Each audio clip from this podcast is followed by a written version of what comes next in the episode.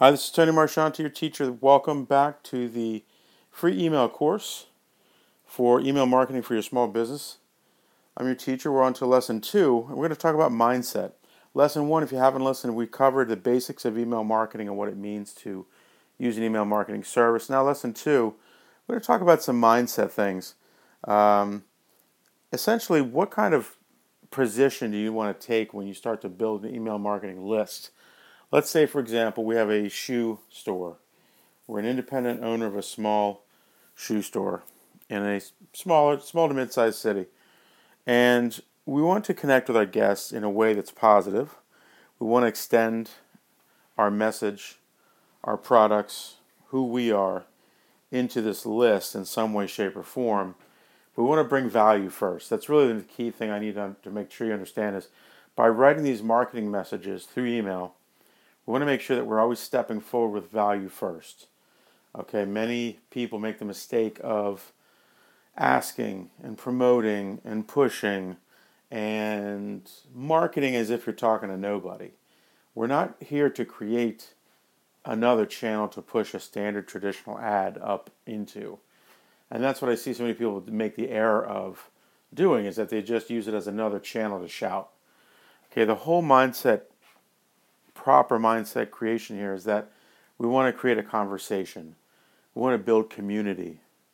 We want to have a positive area where we can not only attract fans to our business, but um, talk to the fans that we have, offer them value. Maybe we talk about proper ways to fit a shoe so that your feet don't hurt or so, so that it supports your arches. Uh, as you may have heard from my introductory, I'm in the restaurant business, so I'm certainly aware of how important it is to take care of feet.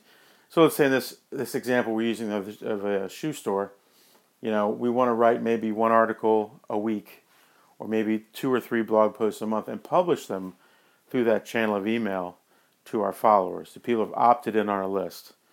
Okay, it's a way to bring value. It's a way to talk about how to care for leather shoes in the wintertime.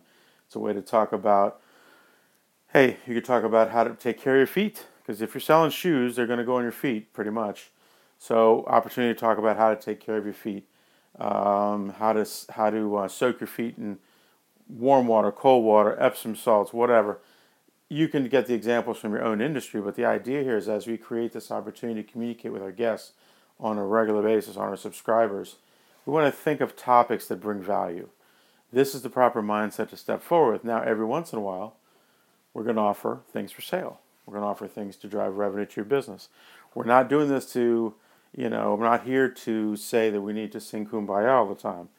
But we definitely need to respect the fact that our, our subscribers have given us their email address so that they can benefit from this. They're not going to stay subscribed if all you do is shove advertisements down their throat, okay? If you're just using this as some new channel, as many people do with social media, to shove messaging down their throats, you're not going to keep a subscriber long. Okay? Just as easily as somebody can join your list, they can also easily unsubscribe from your list. And we're going to talk about some moral and ethical ways of running a list in a future episode here. But uh, that's enough, for, I think, on mindset. Again, if you're listening, there's an opportunity to get my full blown course at learnemail.marketing. But I hope you enjoyed this episode. Let's get on to episode three in your course. Thanks so much for listening.